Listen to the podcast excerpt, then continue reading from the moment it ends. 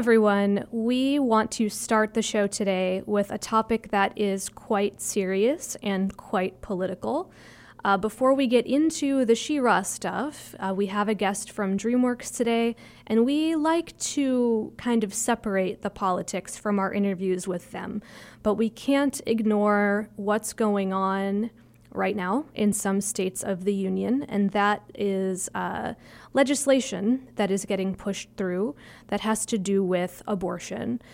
Uh, I am firmly pro choice. I have said on this show before that I am not a person of faith, and my personal belief is that any argument against abortion is grounded in spirituality.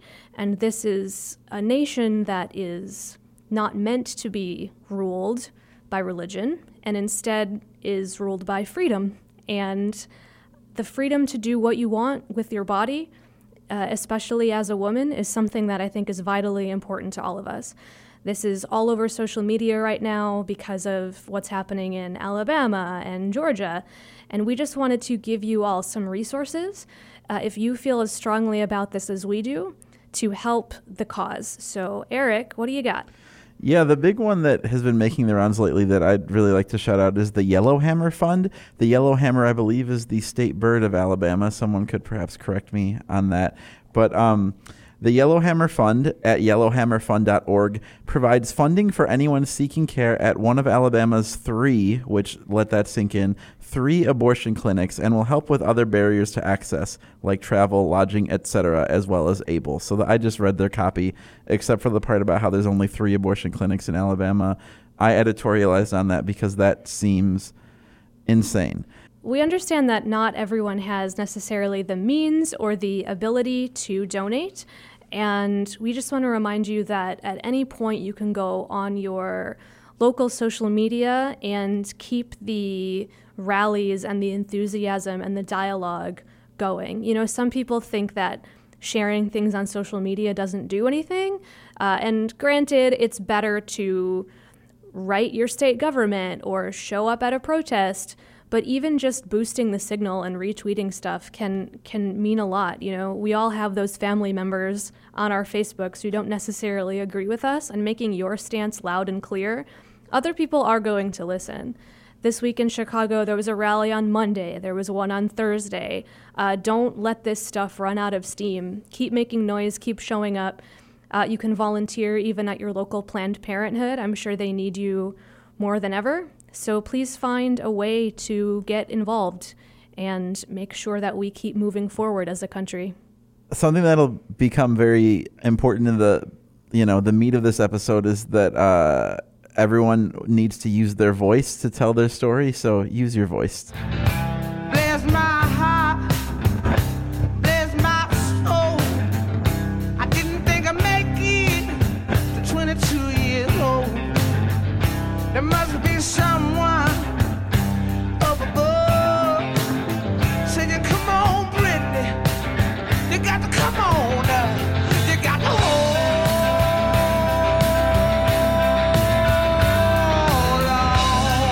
Hello, everybody. Welcome back to She-Ra Progressive of Power for another week. Again, I am Eric. And I am Lauren. And we're back. Thank you for sticking with us through two role playing episodes that we hope you enjoyed. They sure were fun. Lauren's a real badass with that death raid. Do you guys notice that? I didn't even ask to be like a DPS character, and then I ended up as one. So thank you, Logan. That was a joyful time for me. I also put this on my own social media, but I wanted to point it out just in the audio. I didn't realize till we listened to it the foreshadowing that was in episode two. So Rami is asking to use this gun, and Rami was definitely not equipped to handle firearms. And in trying to get the gun away from Rami, I say, You're going to blow your own hands off. We got the gun over to Wilhelm, who then proceeded to blow his hands off. Yeah, wow, poetic. It was tasty. and violent. Um, but thank you for being on that journey with us. Um, we might have if we're lucky, one more gaming episode later in the season, but we will save that for the future. Yeah, we're probably going to do a couple more like weird one offs. Although the big news in the She-Ra world is that season three is coming a little sooner than we expected, so we have less time for dilly dallying with these bizarre episodes. Uh, season three of She-Ra and the Princesses of Power is going to drop on Netflix on August 2nd.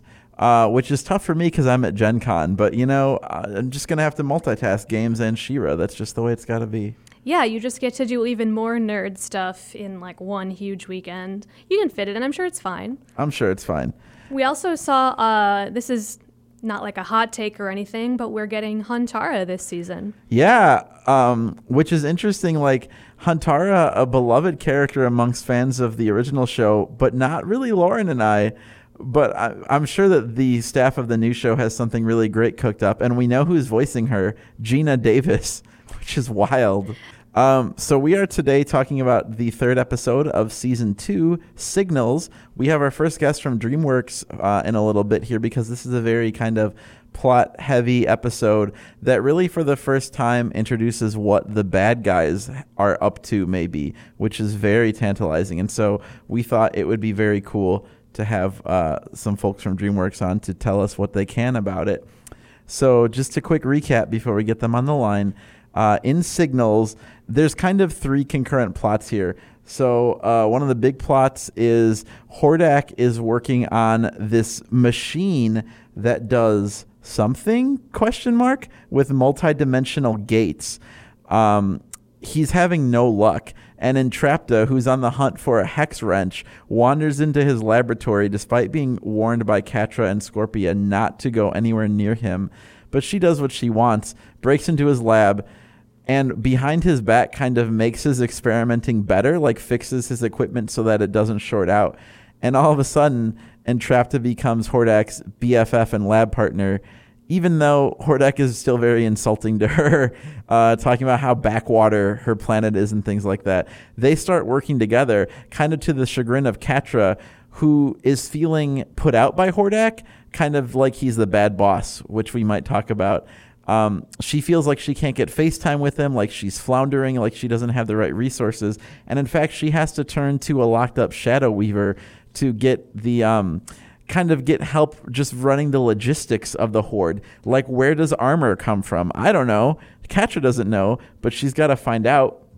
Meanwhile, the rebels are exploring the village of Alwyn, which is a source of rebel supplies that has recently uh, emptied out for some reason. And it turns into kind of this ghost story where uh, we're seeing like spectral images in the wooded village of Alwyn and uh, Adora, Bow, Glimmer, and Swiftwind try to get to the bottom of why these like spooky ghost-looking things are appearing in the woods. So, let all right, let, us get into it. We're we're on the line with Katherine Nolfi, our first uh, DreamWorks guest since last season's finale of our podcast. Katherine is a staff writer on She-Ra and the Princesses of Power, and we haven't really talked about this on the show yet, but. Katherine, you you were one of the lovely folks who had lunch with Lauren and I a few weeks ago in Los Angeles. It was such a pleasure to meet you in person. Oh my gosh. So my first question is going to be that you you don't find us repulsive yet. yet. What's going to happen that I will? well, I mean, I'm not planning anything, but you know, time is, makes fools of us all. Is this going to be a gotcha journalism? yeah, that's our whole thing. That's uh, we like work to earn the trust of, of people who show we respect, and then we just turn total like morning zoo crew. The long arc of the four seasons of our podcast is just to dupe DreamWorks eventually. eventually. Well, I respect your long con. Thank you. Thank you for saying that. Anyway, let's really get into the dirt. Uh, when did you first feel sadness? No. What? I don't know. I'm trying to think of like. When does one gain consciousness? That's a great answer. Oh man. I'm just trying to channel like my Maron now. Like I feel like it, that would be like the gotcha interview. Is like we treat uh, animation writers as though they're on Maron and we're asking about pain. But let's not do well, that. Well, I will say, I will say, I did earn the nickname Dark Queen Katherine in the She-Ra writers room. Ooh, so tell us why I'm, though. I'm game for this. you know, I suspect some events in the episode signals may have contributed to me earning that nickname. Well, so that that's something I wanted to ask you about. and Maybe I can cleverly segue that into my my first general question. So you are a staff writer on She-Ra and the Princesses of Power, and I noticed there's there's a little bit of a thematic through line in a couple of your episodes. You seem to like the horror and the macabre stuff, the the darker genre stuff. Uh, how has that been a, a, large factor in your career, or is She-Ra kind of the show that lets you bring that out in surprising ways? Yeah, I think She-Ra has been such a a fun opportunity to get to play with those elements while still having the humor and the great lightness of the show. Getting to play around a bit with with genre, which has been fun to do, and in the Entrapta episode, and now with Signals. Yeah. But I will also say that like these are the episodes that came up in my rotation and so much of what we do is collaborative and and so I don't necessarily choose these episodes but I thoroughly enjoy writing them. But maybe they choose you. yes. I you could almost say I summon them to me. With the the dark powers, it's true. yes. Yes. I would love to talk about the uh, other character who gets finally the spotlight in this episode. I almost feel like he gets the A story, and that is Hordak. Hordak has been so in the shadows. Actually, even uh, one of my friends sent me like a. I think it was Movie Bob or something, one of those like YouTubers who talked about how the great innovation of this show over the Filmation show is that it has competent villains. Uh, and it's very cool that we never really get any sense of Hordak kind of until this episode. Was it like, how cool was it to get to be the first person to kind of craft what he's up to? such a blast to be able to literally bring Hordak out of the shadows. And of course, again, it's all such a part of Noelle's vision and, and the collaboration of the writer's room. I think one thing we were really thinking about was how do we give Hordak that great, almost Darth Vader moment in, in his scene with Catra? Like, how do we establish just how terrifying he is as a villain? and that was something that was really fun for me to get to explore and to play with and to try to find that moment and that action. And it works super well. Like i think this is the first time we even or at least that i noticed his vampire teeth is when he's snarling at Catra. And it's like oh this is this is mad creepy yes yes his design and and all of the art around him i'm always blown away by this episode is one of the ones that I know if I were, you know, an eight year old watching the show, I'd actually be pretty scared. Uh, the sort of suffocation, the atmosphere removal around Catra is it's violent, and I was wondering, uh, were there any limits put around, you know, what you could do in terms of scary, in terms of dark? Did you ever have to pull back, or did you get to do what you wanted to do? I think I may have had Catra clawing at the door, and and Noelle reeled that back in. oh my gosh. yes, I, I may have taken it a step too far and was reeled back in, but I think that we were given a lot of leeway to create a truly scary villain, and we weren't limited um, within reason in that. Uh, what is your favorite relationship in this episode? Because we get to see a new relationship form between Hordak and Entrapta, but we also get to see some of the first Scorpia Catra stuff. What sort of uh, camaraderies are you a fan of? Oh, this is a real Sophie's choice. I mean, to pick my favorite would be very hard. I think in this episode, since it's the first time we're seeing Entrapta and Hordak interact, I mean, that brings just joy to my heart. And Entrapta's obliviousness to Hordak as a villain is something I I find incredibly uh, charming. but also, I do think that the the backbone of the episode really is Catra and getting to see her relationship with Scorpia starting to to blossom is also incredibly exciting. Uh, I am curious if you feel kind of a special kinship to Entrapta, though. You mentioned her already as like her and Hordak being a, a, favorite pair of yours, and it's dawning on me that not only did you write two like the horror episodes, but both of those kind of give you a deep glimpse at Entrapta. So, do you feel maybe not an ownership, but like a kinship with her beyond other characters, maybe? golly, do I ever feel a connection with Entrapta? you, you've you've picked on picked up on it. It's uh, true. I do feel a connection with Entrapta. Um, there's something about how she's obsessed with what she's obsessed with, and she can sometimes miss some cues because of that. Uh, but she's so passionate, and I, I really love and respond to that and to her just I don't know, just everything about her. I think you get a good sense. Like I love, I love the look at her motivation in this episode. It feels very pure. Like maybe the first couple episodes of the season, she seems maybe a little cold to Glimmer and Bow, but in this, it's very clear that a she l- just loves science, but b it's not like she's a loner, right? Like she's so excited to have Hordak as a lab partner. That's such a sweet line.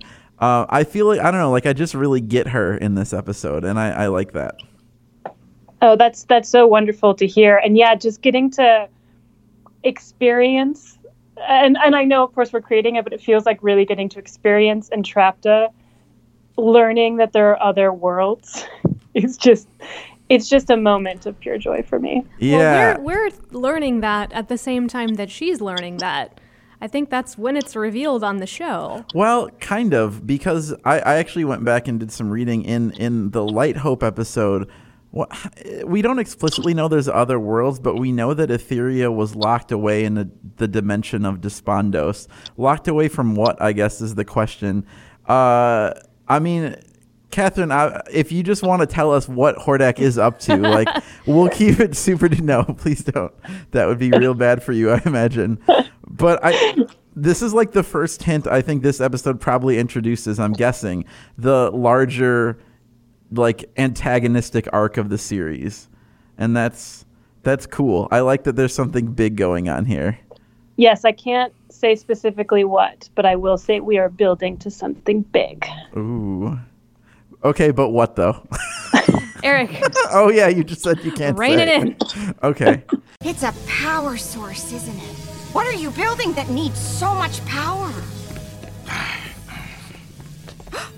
recognize these formulas. You're experimenting with portals? But that's. I mean, I'm familiar with the concept, but multi-dimensional gates are purely theoretical. No one's ever come close to actually achieving one. Right? Obviously, someone from a backwater planet such as yours couldn't possibly comprehend it. Hey! Alright! I'm the one who got your power source working, so tell me everything! Portals aren't theoretical. They're real, and I'm going to open one. You are? Uh, can I help you? Oh, just think of the possibilities! You could transport troops and, and weapons, whatever you need from one side of the planet to the other! You think too small. Unsurprising. You can't begin to understand the potential a device of this nature will possess. My favorite interaction in this episode is definitely a brief one, and it is between Catra and Shadow Weaver. Um, one of the journeys of this episode is Catra learning that the glamorous job that she wanted isn't just the favorite and best uh, and cool parts, but it's filing and operations management and the secrets that your boss keeps from you. Uh, I, I, I don't even know what the question is there, other than like, what life experiences of yours might have fed into that because there was this strange visceral adult weight that I felt in that of just yeah man working from 9 to 5 I really feel for you Catra.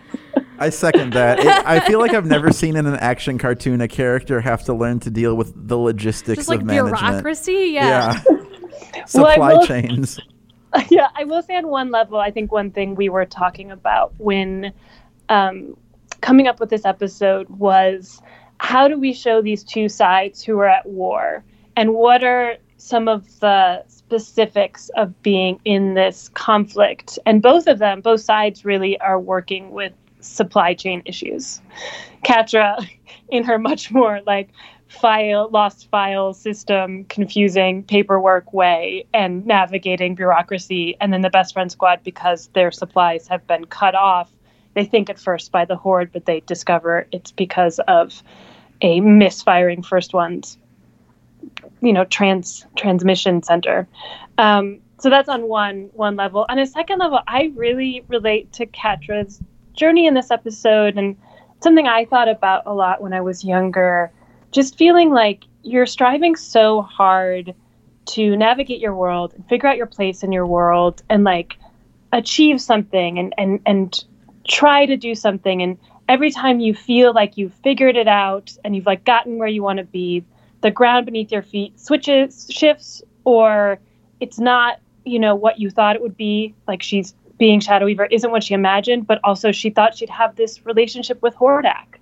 And she's worked so hard to get there and and once again someone sweeps in in this case entrapta uh, on she's unaware that she's doing this and and displaces Catra again and i feel a strong relation i feel a strong just emotionally I can connect with what Catra must be feeling as she just just tries to climb this ladder. Well, the deeper pattern of that too. I mean, for better or for worse, you're speaking to my adult personal life right now.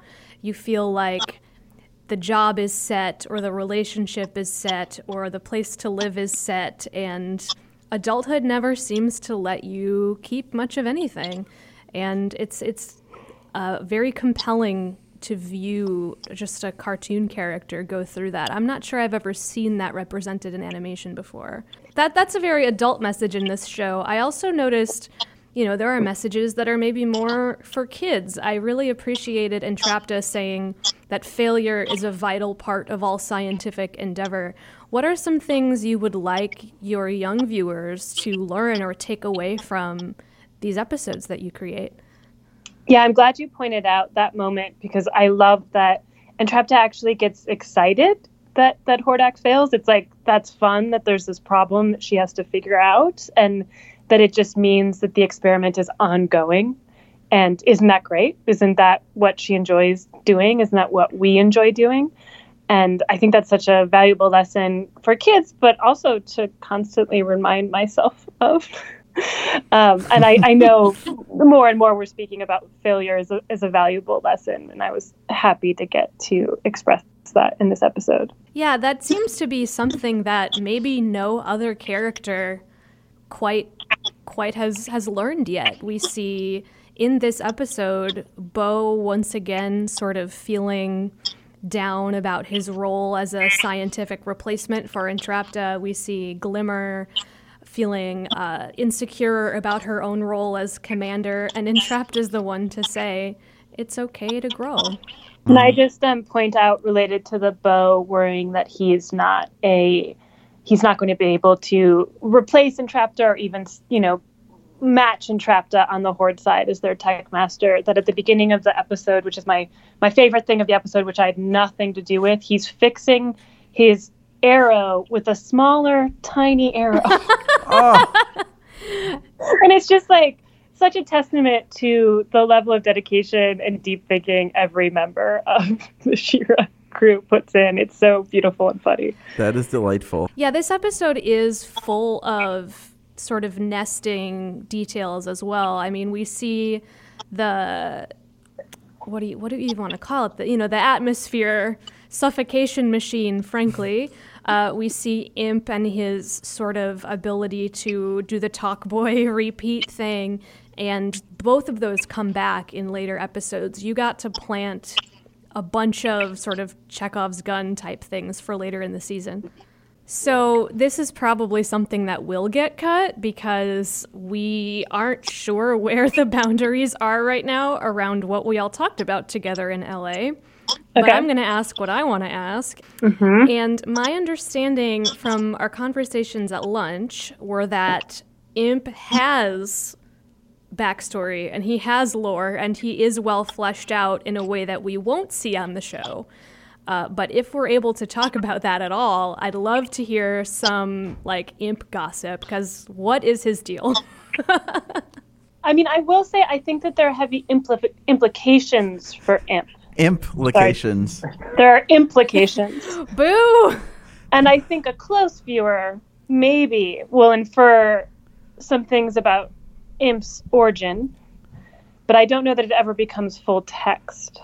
Oh, I just got a flash in my head of what that could be, and it kind of relates to episode six of this season. Oh, okay. If you say so. We can talk. I, I I have an inkling. We can maybe talk about it off air because I also don't want to spoil it in case some weirdo out there is following along with the show as we do episodes about it. I don't want to ruin their enjoyment of episode six. That's fair. Yeah. Is Imp a talk boy? Is that the secret? We found is it. this we the, landed Yes. the- this Yes. links She-Ra to the Home Aloneverse? I knew it. Mm-hmm. Yep. Kevin. Kevin's not here. Kevin's not here. Kevin's not here. Kevin's not here. Kevin's not here. Kevin's not here. What?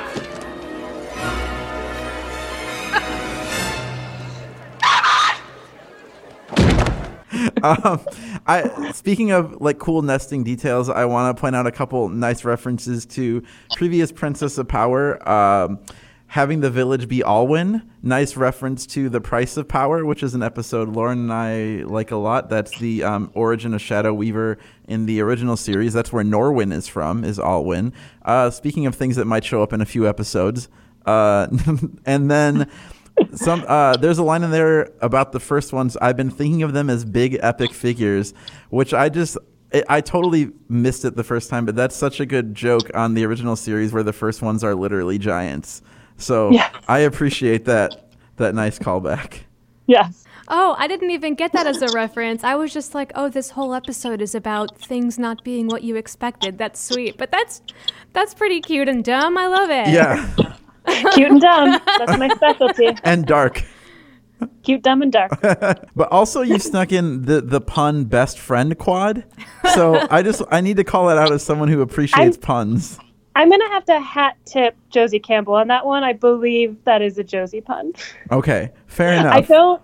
I believe I could be corrected, but I, I suspect that is a Josie pun. That is something I have sort of a, a vague question on, and hopefully you can just sort of vamp on it.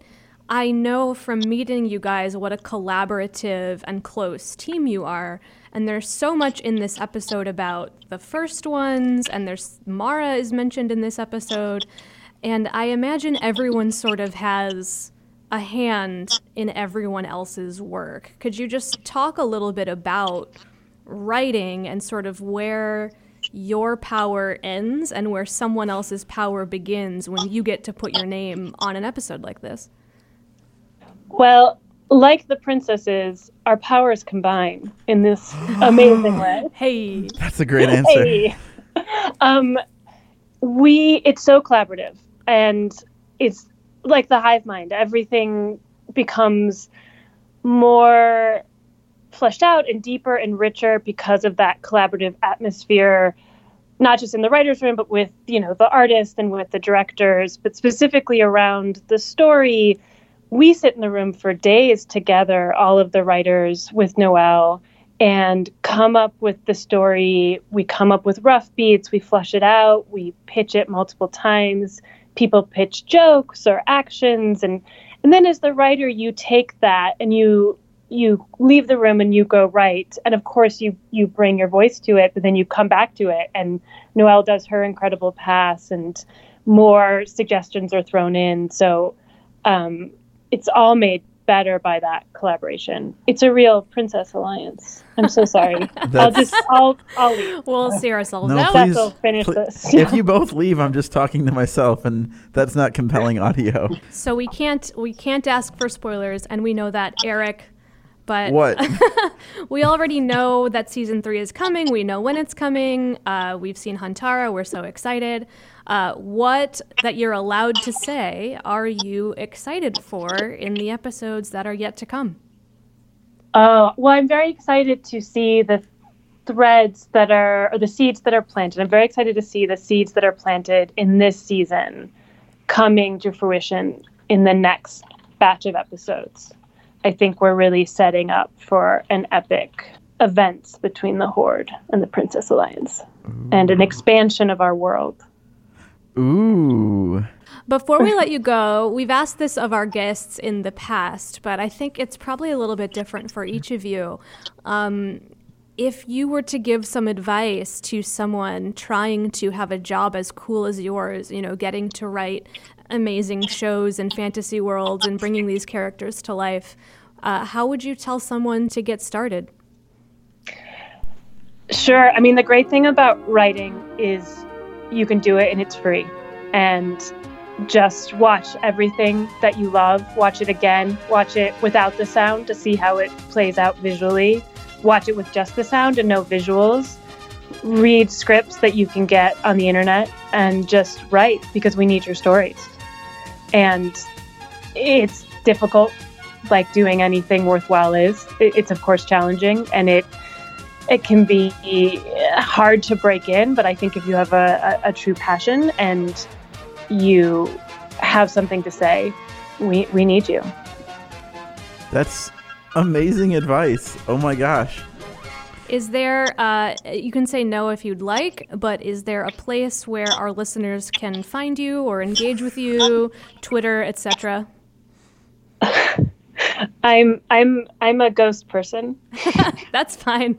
Eric used to be until I bothered him enough to get back on Twitter. Yeah, you're like the people in the village of Alwyn.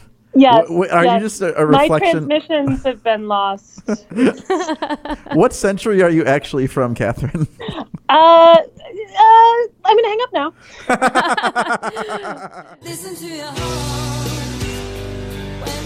Thanks for listening to She-Ra, Progressive of Power. If you like our show, you can rate and review us on Apple Podcasts. We super appreciate it. You can also send in any feedback you have to our email address, Progressive of Power at gmail.com or to our Facebook page at facebook.com backslash Progressive of Power.